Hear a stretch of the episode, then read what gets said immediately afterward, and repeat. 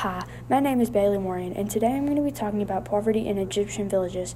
My first question is What is poverty, you may ask? Being in poverty means you're in a state where you lack certain things you need, such as clothes, food, and even shelters. My second question is What kinds of problems do people in poverty have in Egyptian villages? A study in an article says that 75% of the villages in Egypt have suffered shortages from not having certain needs, such as services and facilities such as clean water networks, sanitation, and gas, and even hospitals and school.